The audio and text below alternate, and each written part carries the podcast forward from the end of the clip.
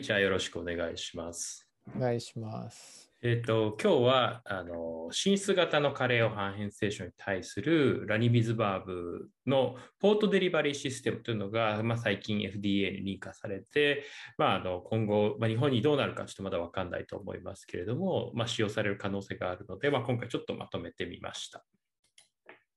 でまあ、この論文自体はポートデリバリーシステムのだいさん相試験のまあ報告結果を報告した論文で、まあ、昨年のオプサルモロジーに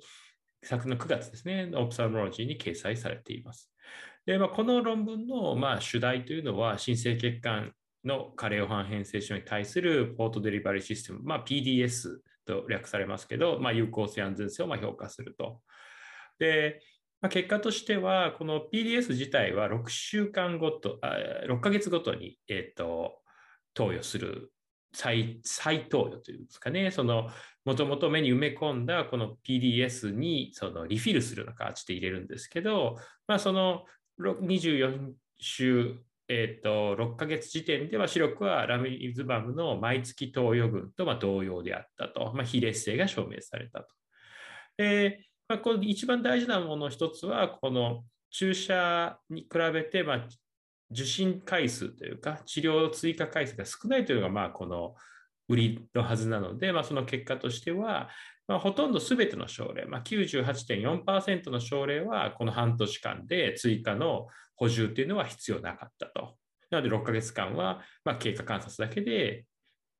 過ごせたというふうになります。で有害事象としてはやはりこう ピーディーエス っていうのは注射に比べるとかなり大きなものを目に入れるので約 じゅうきゅうパーセント、 よんじゅうなながんでまあ何かしらの有害事象がまあ見られたと。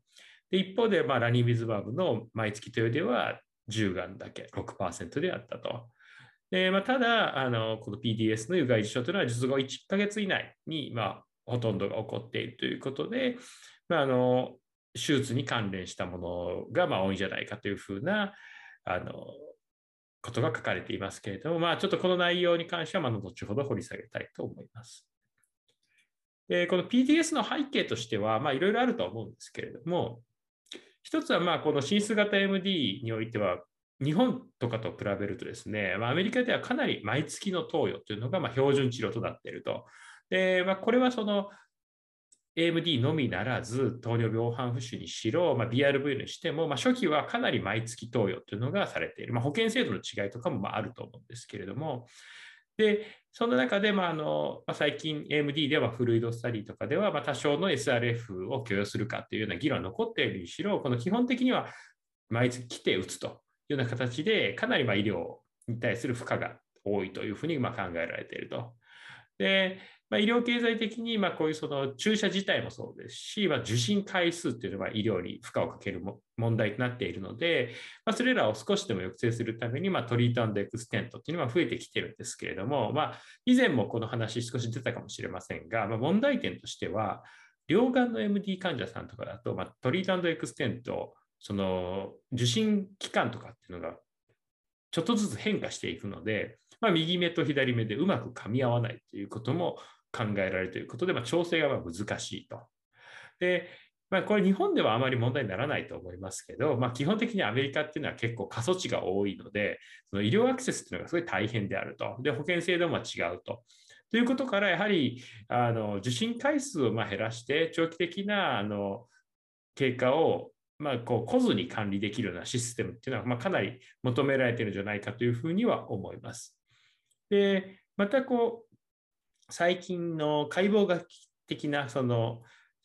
網膜孔の変動幅というものが、まあ、高い症例、まあ、つまりそれは再発を繰り返しているということを意味すると思うんですけれども、まあ、そういった症例というのは視力低下に加え、まあ、線維化黄斑萎縮にもつながると。これだいはちじゅうろっかいの朝まで家庭勉強会でもそういった関連の論文を読みましたけれども、まあ、そういうことも報告されているということからは、安定した眼内環境というのは、まあ、長期的な予後につながる可能性があると。でこれは決してこの加齢黄斑変性症だけではなくて、まあ、例えば ビーアールブイオー、シーアールブイオー に関してもあの遷延した浮腫が残らない状態の方がいいというようなことが言われてて、まあ、これまでの ピーアールエヌ 投与からあのティーアンドイー やまあその浮腫が出る前にまあ治療していくっていうことがより長期の視力低下を防ぐと、特に ビーアールブイオー ではさんねんめよねんめ以降にその浮腫が続いている人っていうのはあのベストな視力を維持できないというような報告もあるので、まあ、そういったのはこのようなその長期的に情報的にあの抗 ブイジーエフ を投与できるような ピーディーエス の開発背景にはあるのではないかというふうに思っています。でこの ピーディーエス の、まあ、だいに相試験ラダークリニカルトライアルというのはにせんじゅうきゅうねんにまあ報告されて、まあ、もうにねん以上前になるんですけれども、まあ、その際に、まあ、あの投与量などがどれぐらいがいいかということがあの調べられて、まあ、その際には ピーディーエスひゃくミリグラム パーミリリットル群というのがあの毎月のラニミズマブ投与群に匹敵する成績であったということがまあ報告されました。でインプラントを、まあ、この補充までの期間っていうのがこの投与量によって変わってきて、例えば じゅうミリグラム パーミリリッターでは はってんななかげつで再投与が必要になったと。で よんじゅうミリグラム パーミリリッターだったらじゅうさんかげつで ひゃくミリグラム パーミリリッターだったらじゅうごかげつまで再投与がいらないと。で、まあ、この基準っていうのはあの、まあ、がん網膜孔がななじゅうごマイクロメートル以上増加したりとか、最低の最も薄かった網膜孔からひゃくマイクロメートル以上の増加を認めたりとか、もしくはまあ視力がごもじ以上低下、もしくは最良最も良かった視力の時からじゅうもじ以上低下や新しく黄斑に出血が出たりするっていうのがまあこの補充の基準にはなってるんですけれども、そういった基準でまあこれだけの長い期間再投与がいらなくて経過ができた。なので、まあ、あのこの ピーディーエス の ひゃくミリグラム っていうのはまあこの本来この目的である長期間あの追加治療なしで経過するというのが達成できる可能性があるだろうということが分かったと。じゃあ実際それがその実臨床上でどうなるのかということがまあ今回検討されたというふうになります。で、まあ、ピーディーエス 自体はまあこう画像は時々出てきているので、まあ、見られた方もいるかもしれませんけれども、まあ、あの局所麻酔手術室では行われる手術になります。で自腸側の角膜輪部からよんミリの後方の部分にあの後極側にですねよんミリの部分にまあ胸膜層を作成して、まあ、露出した毛様体扁平部をまあレーザーで凝固した後にそこにそのスリットナイフで切開を入れて ピーティーエス を誘致すると。まあ、硝子体手術はせずにあの層だけ作ってでこう留置するという形 で, でその上にまあ結膜をかぶせてまあ終わると。どっちかというとろく内障手術のようなあの形の手術になるかと思うんですけれども、あの手術をしていると。でこちらはこう豚の目での シーティー 画像、また別の論文からちょっと持ってきたんですけど、これレチナのにせんにじゅうねんに豚の目には ピーディーエス を入れてそれをこう シーティー で見たというような論文があって、あの、まあ、こんな形でこう水晶体の後ろ側にかなりこうしっかりとした大きなインプラントがまあ埋まっているというのが分かるかと思います。で今回 の, まああの群ではだいたいよんひゃくすうじゅうれいの方がエントリーされてて、でポートデリバリーシステムを行ったのがまあにひゃくよんじゅうはちがんで、毎月のラニミズマブ投与を行ったのがひゃくろくじゅうなながんであったと。で、まあ、年齢性別などはまあいいかなと思うんですけど、まあ、視力に関しては、まあ、結構いい人、まあ、平均で言ったら ななじゅうよんてんよん 文字、まあ、あの両群とも同じぐらいなんですけれどもななじゅうごもじぐらいの視力っていうになっています。で、えー、っとでこれ一応その未治療の群ではなくて、これまで治療されてた人もあの含まれてて、えー、平均で約ごかいのあの注射っていうのがこの登録までにはされていると。で一番少ない症例さんかいから多い症例さんじゅういっかいで、これひとりだけいたみたいなんですけど、こう経過観察期間もひゃくごじゅうにかげつ経過観察をされている、まあ、注射もさんじゅういっかいされている人っていうのがいて、ただあのインクルージョンクライテリアにもエクスクルージョンクライテリアにもきちんと適合した症例であるということがまあ書かれていましたが、まあ、ちょっとこのひとりだけ多い人がいるというふうになっています。で、まあ、今回その有効性の評価としてはその非劣性を調べるということで、ベースラインからさんじゅうろく週とよんじゅう週におけるまあ視力変化というのをまあ両群で比較して、まあ、そのどれぐらいベースラインから視力が変わったかというのを見たところは、ポートデリバリーシステムではプラス れいてんに 文字と。でラニミズワブ投与、毎月投与ではプラス れいてんご 文字と。なので、これトリートメントナイブではないので、そのある程度視力が出た状態から、まあ、それが維持されたというような感じの結果になるかと思いますけど、まあ、あの両軍間での、あの視力の差っていうのは、まあ、統計学的な優位な差はなかったと。で きゅうじゅうごパーセント 信頼区間でマイナス いってんなな 文字からプラス いってんいち 文字ということで、まあ、今回そのこのなんか基準もあとプラスマイナスマイナス よんてんご 文字からプラス よんてんご 文字までの間っていうのがその収まることがなんかそのもともと設定された区間だったみたいなんですけど、まあ、ちょっとそれはあのこうデザインのところに書いてるのかもしれないですけど、まあ、そういったふうに記載がありました。でこの、えっと、変化の差の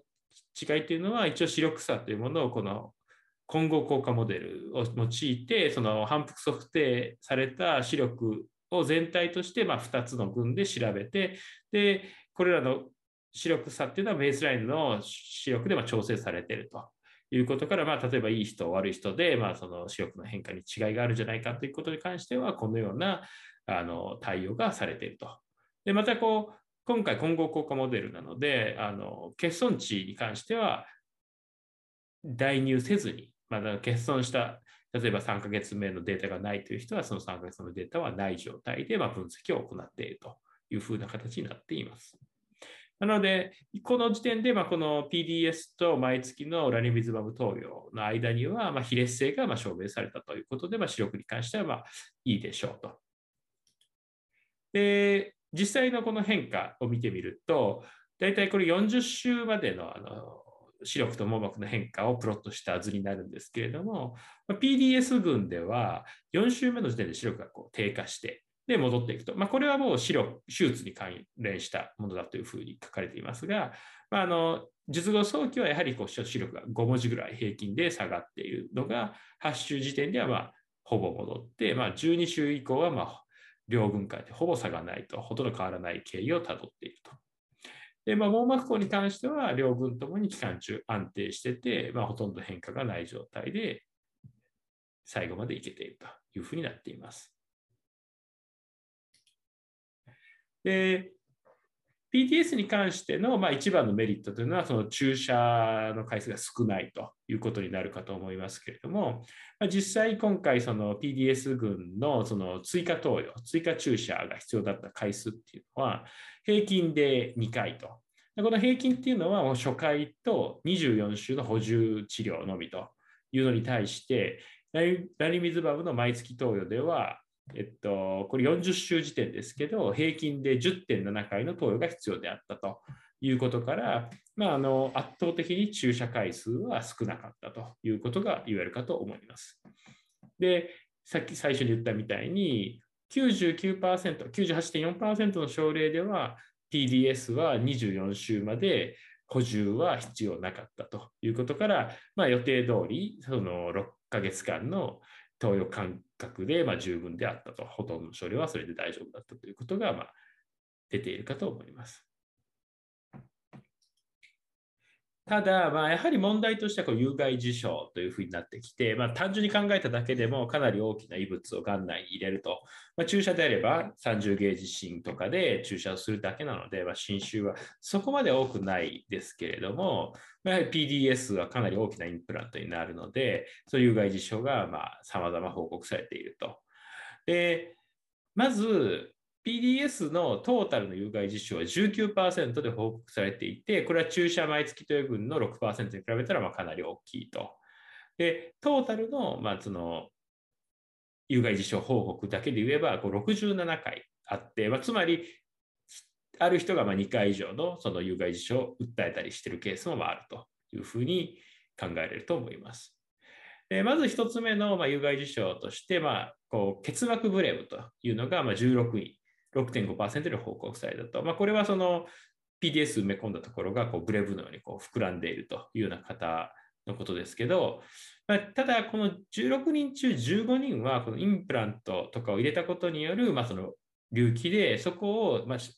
ああの腫れてるからチェックしたとしても、その液体の貯留を明確に示す証拠はまあはっきりしなかったというふうには書かれています。で、残りの症例、まあ、いち例だと思うんですけど、いち例はまあ液体貯留があったけれども、まあ、治療せずに改善したと。またこの ピーディーエス はもうその胸膜層を作って、であの脈絡膜模様体を露出させて凝固して、そこをスリットで切って、でそのままプチュッと埋め込んでテノンと結膜を被覆するというような手術になるので、あの何かのその何かをそのポートデリバリーシステムの周囲に入れたりとか縫い付けたりとか、そんなしてないので、まあその層の状況とかではあのリークしてくるリスクっていうのはやっぱりあるんだろうというふうには思います。で、出血っていうのも、まあ、あのよく見られた合併症の一つで、じゅうさんにん、ごてんにパーセント では発生したと。ただ、まあこれらの出血性は基本的には手術に関連しているもの で, で比較的マイルドと。で、出血のグレードがグレードいちとグレードにっていうのがまあ書いてる。このグレードがいわゆる硝子体出血のグレードだと違う気がするんですけど、まあ、今回の論文ではじゅうごもじ以下の以内の視力低下をグレードいちで、さんじゅうもじ、じゅうろくもじからさんじゅうもじ以内の視力低下をグレードにで見てるんですけど、まあ、これらがじゅういっけんで、にかげつ以内には基本的には改善したというような形で、まあ、そこまで大きな問題にはならなかったと。で、抗凝固や抗血小板療法を受けている患者さんが、まあ、出血群にふたりで、非出血群ではじゅういちにんいたけど、まあ、両軍間に統計学的な差はなかったということで、まあ、明らかなこういったその抗凝固や抗血小板療法ということに対して注意を払う必要はまあないのかもしれません。ただ、まあ、やはりこう怖いのはこう眼内炎で、まあ、もちろん硝子体注射においても眼内炎というのはリスクとしてあるとは思うんですけど、今回のケースではよんじゅっしゅうまでの間にこう ピーディーエス 群のよにん、まあ、いってんろくパーセント でまあ眼内炎が発生したと。では全てのイベントは深刻、まあ、つまりまあそのあるかしらの加療が必要なレベルのまあ眼内炎で、まあ、ただちょっと、v、あの ブイオー が出たとかそんなんではないということで、まあ、あの発生時期もまあごじゅうななにち、ごじゅうくにち、ひゃくろくじゅういちにち、にひゃくはちじゅうににちと、まあ、かなりばらつきがあるというような形になっています。で、実際のその、えー、っと中でも約いち名は本当に視力が永続的に見えなくなったという形で、あのそれでは腸球菌、エンテロコッカスファエサリスっていうんですかね、腸球菌がまあ同定されたと。で、残りのさんにんはまあベースラインの視力まで回復したということで、まあ、それらの症例ではその結膜収縮っていうのがあの関連してたと。まあ、結膜収縮っていうのはその結膜が言ったらこうピーディーエス が露出してしまうようなものが起こったりとか、もしくはその繊維化してこうちょっと引き連れているようなものがあったということだと思うんですが、そういうのがあって、こういうのが、この眼内炎が生じてしまったというような形で、まあ、やはりその結膜で被覆はしているものの、そのまあ緑内障手術とかでも薄くなったりとかっていう、結膜が薄くなったりということはあるかと思いますけど、まあ、今回にもそういったことが、まあきっかけか分かんないですけど、そういうのが関与していると思われるようなこの眼内炎から失明に至る症例がまあいち例出たということで、やはり注意が必要なものかなというふうには思います。で、あとは網膜剥離もに例生じてたということで、まあ、これはもう手術が必要なまあレベルの網膜剥離だったそうですが、まあ、一応手術で回復してた、まあ、網膜剥離はまあ手術で治るかなというふうに思うので、やはり怖いのは眼内炎が怖いと。で、虹彩炎もまあごじゅうにんが経験して、まあ、かなり多いと思いますが、でよんじゅうはちにんは手術後だったので、まあ、やはりこう異物を入れたことや、まあ、あの模様体をこう貫いているということから、まあ、炎症が起こってたりとかっていうのはあるのかもしれませんけど、まあ、あのこれらも自然と治ったと。まあ、点眼などのまあ標準的治療で治ったというふうに記載がありました。まあ、結果としては、まあ、トータルでじゅうはちにんににじゅうにの追加的外科処置が必要だったということで、まあ、やはりなかなかその何もせずに管理できるようなものではないのかもしれないと。でまたインプラント除去に至るイベントというのも、あのよんじゅっ週までによにんが除去を受けてて、まあ、さんにんは有害事象ががん内の人や、まあ、再発性の結膜収縮やインプラントの脱臼があったと。でひとりはそのインプラント損傷、まあ、これはあの補充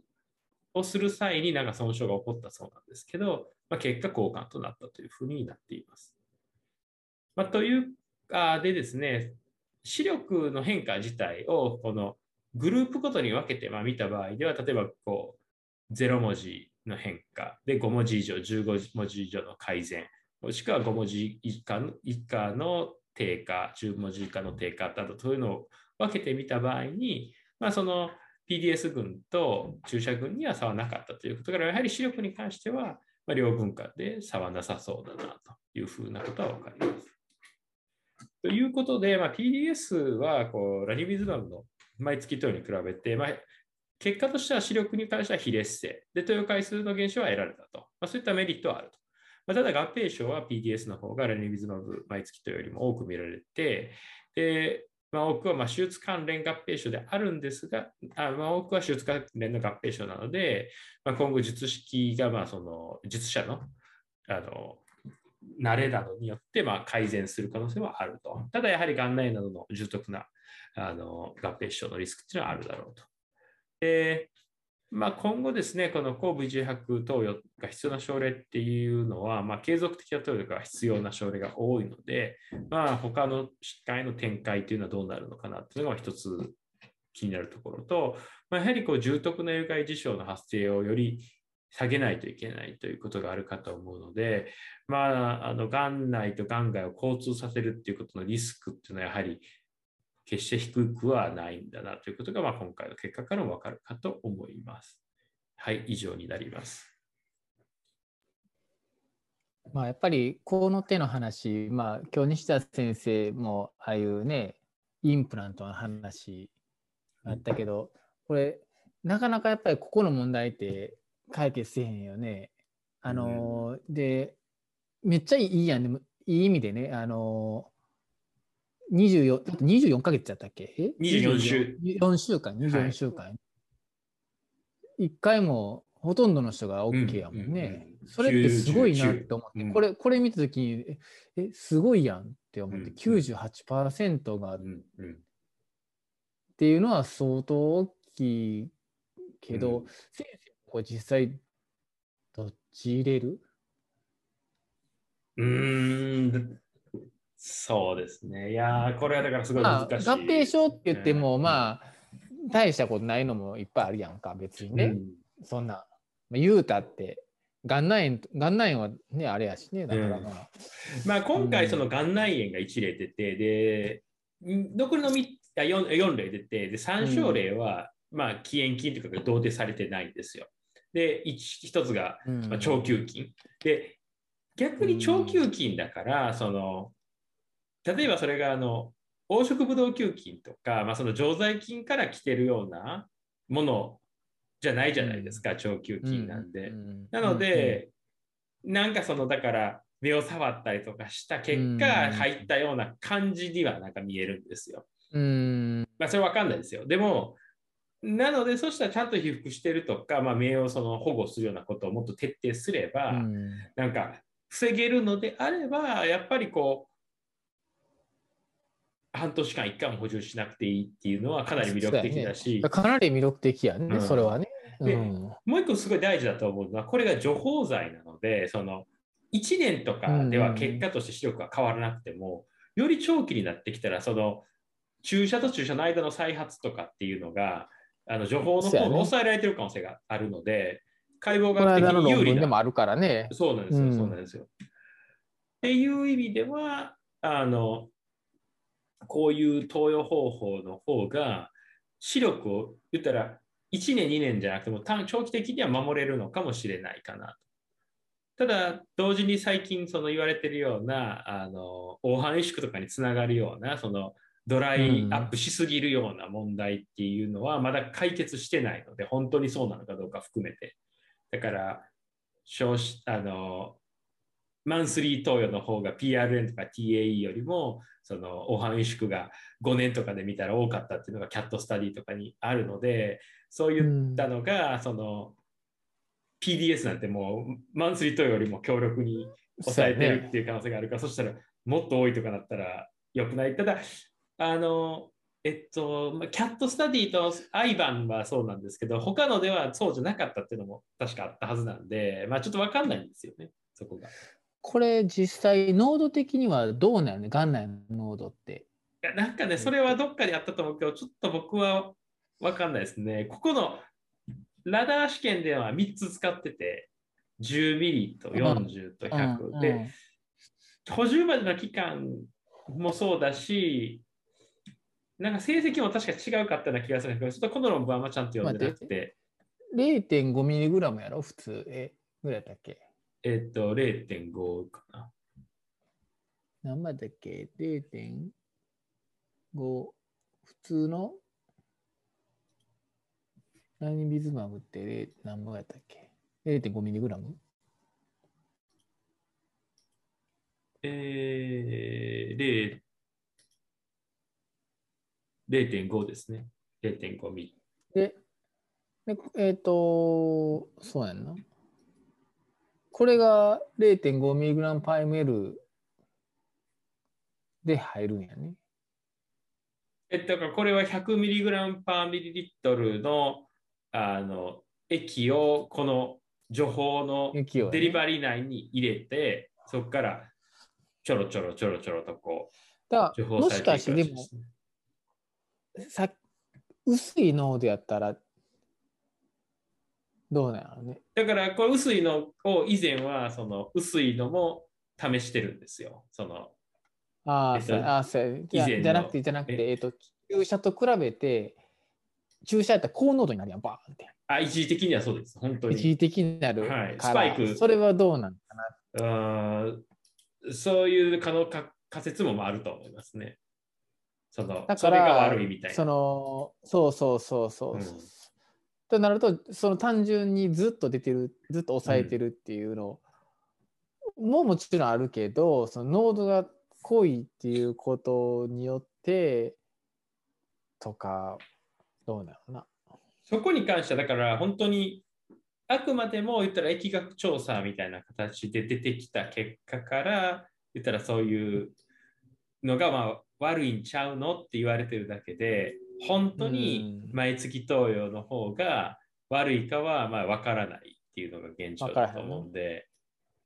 ただやはりその、まあ、本当だからそれはいろんなところに書いてるんですけど、まあそういったもともと外黄斑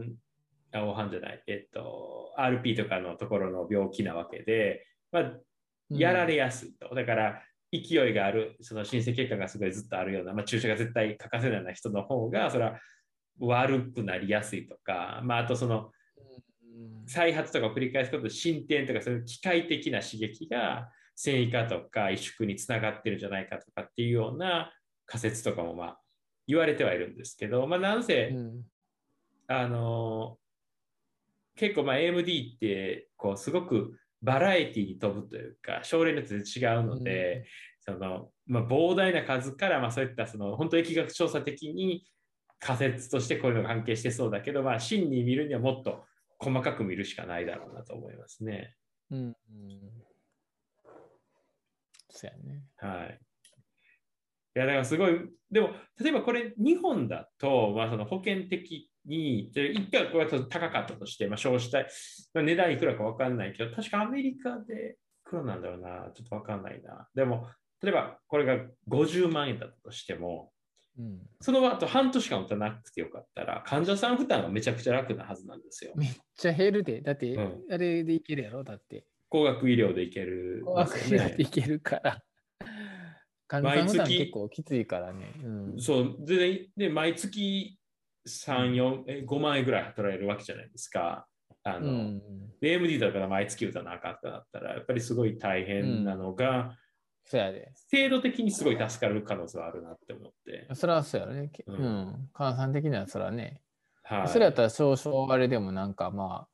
入れてもらおうかってなるかもしれん。うん、まあ、そこら辺がどうなっていくかうん、ちょっと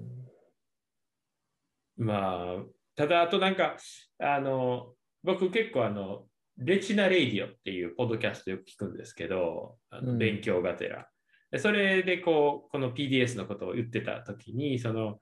硝子体注射はやっぱ胸膜で、うん、あのパルスプラナー貫くのそこが痛いみたいなんですよ。でこれはもう貫かれてるから、うん、リフィルの時はまあその ピーディーエス にビューって入れるっていう感じで、で入れながら抜けていくらしいんですけど、うん、そのなんかどういう原理だかわからないけどその入れ替えなんですね、ちゃんとあははははダブルチャンバーみたいな形で入れたら抜けていくみたいななってるみたいなんですけど、圧が上がらへんねん。そうそうそう、なんか交換なんですよ、ちゃんとその、うんでそれをは痛くないらしいんですよ。そのもう結膜は麻酔効くから、うん、結膜麻酔してでそこにギューって入れてるだけって感じで、その患者さんからしたらそのこっちは同じ注射してる感じだけど、その今までの硝子体注射は痛いけど、これは別になんかそんな感じで、この注射は全然注射じゃないみたいな感じで言うっていうのはなんか面白いって感じで言ってて、そのラジオで。なるほどね。なるほどね。だからそういうのはまあある意味負担は少ないけど、でもやっぱり起こった時の合併症はまあ怖いけど、それってどう考えるかな、メリットデメリットどうなんかなっていうのは結構考えなあかんとこかなとは思いましたね。なるほど。ただなんか思っ、うん、でもまあなんか悪くは今までインプラ、まあ、ステロイドとかのインプラとか多かったやんか、昔のこういう、うんうんうん、やっぱりあれって副作用出すぎやんか、うん、のこととかね、うん、そうですね、そうですね、だからそんなんと比べるととかこれは圧倒的にいいなとか思ったけどね。そう思いますね。まあ両方の意味でその長期で情報によって視力がどれぐらいかっていうのと、うん、長期でこのインプラント周りの胸膜とか結膜がどうなっていくかっていうのの話がやっぱり興味があるなっていう、うん、まあね、とこですね。という感じで。まあ、日本でもどうなるやらと。はい、そうやね。はい。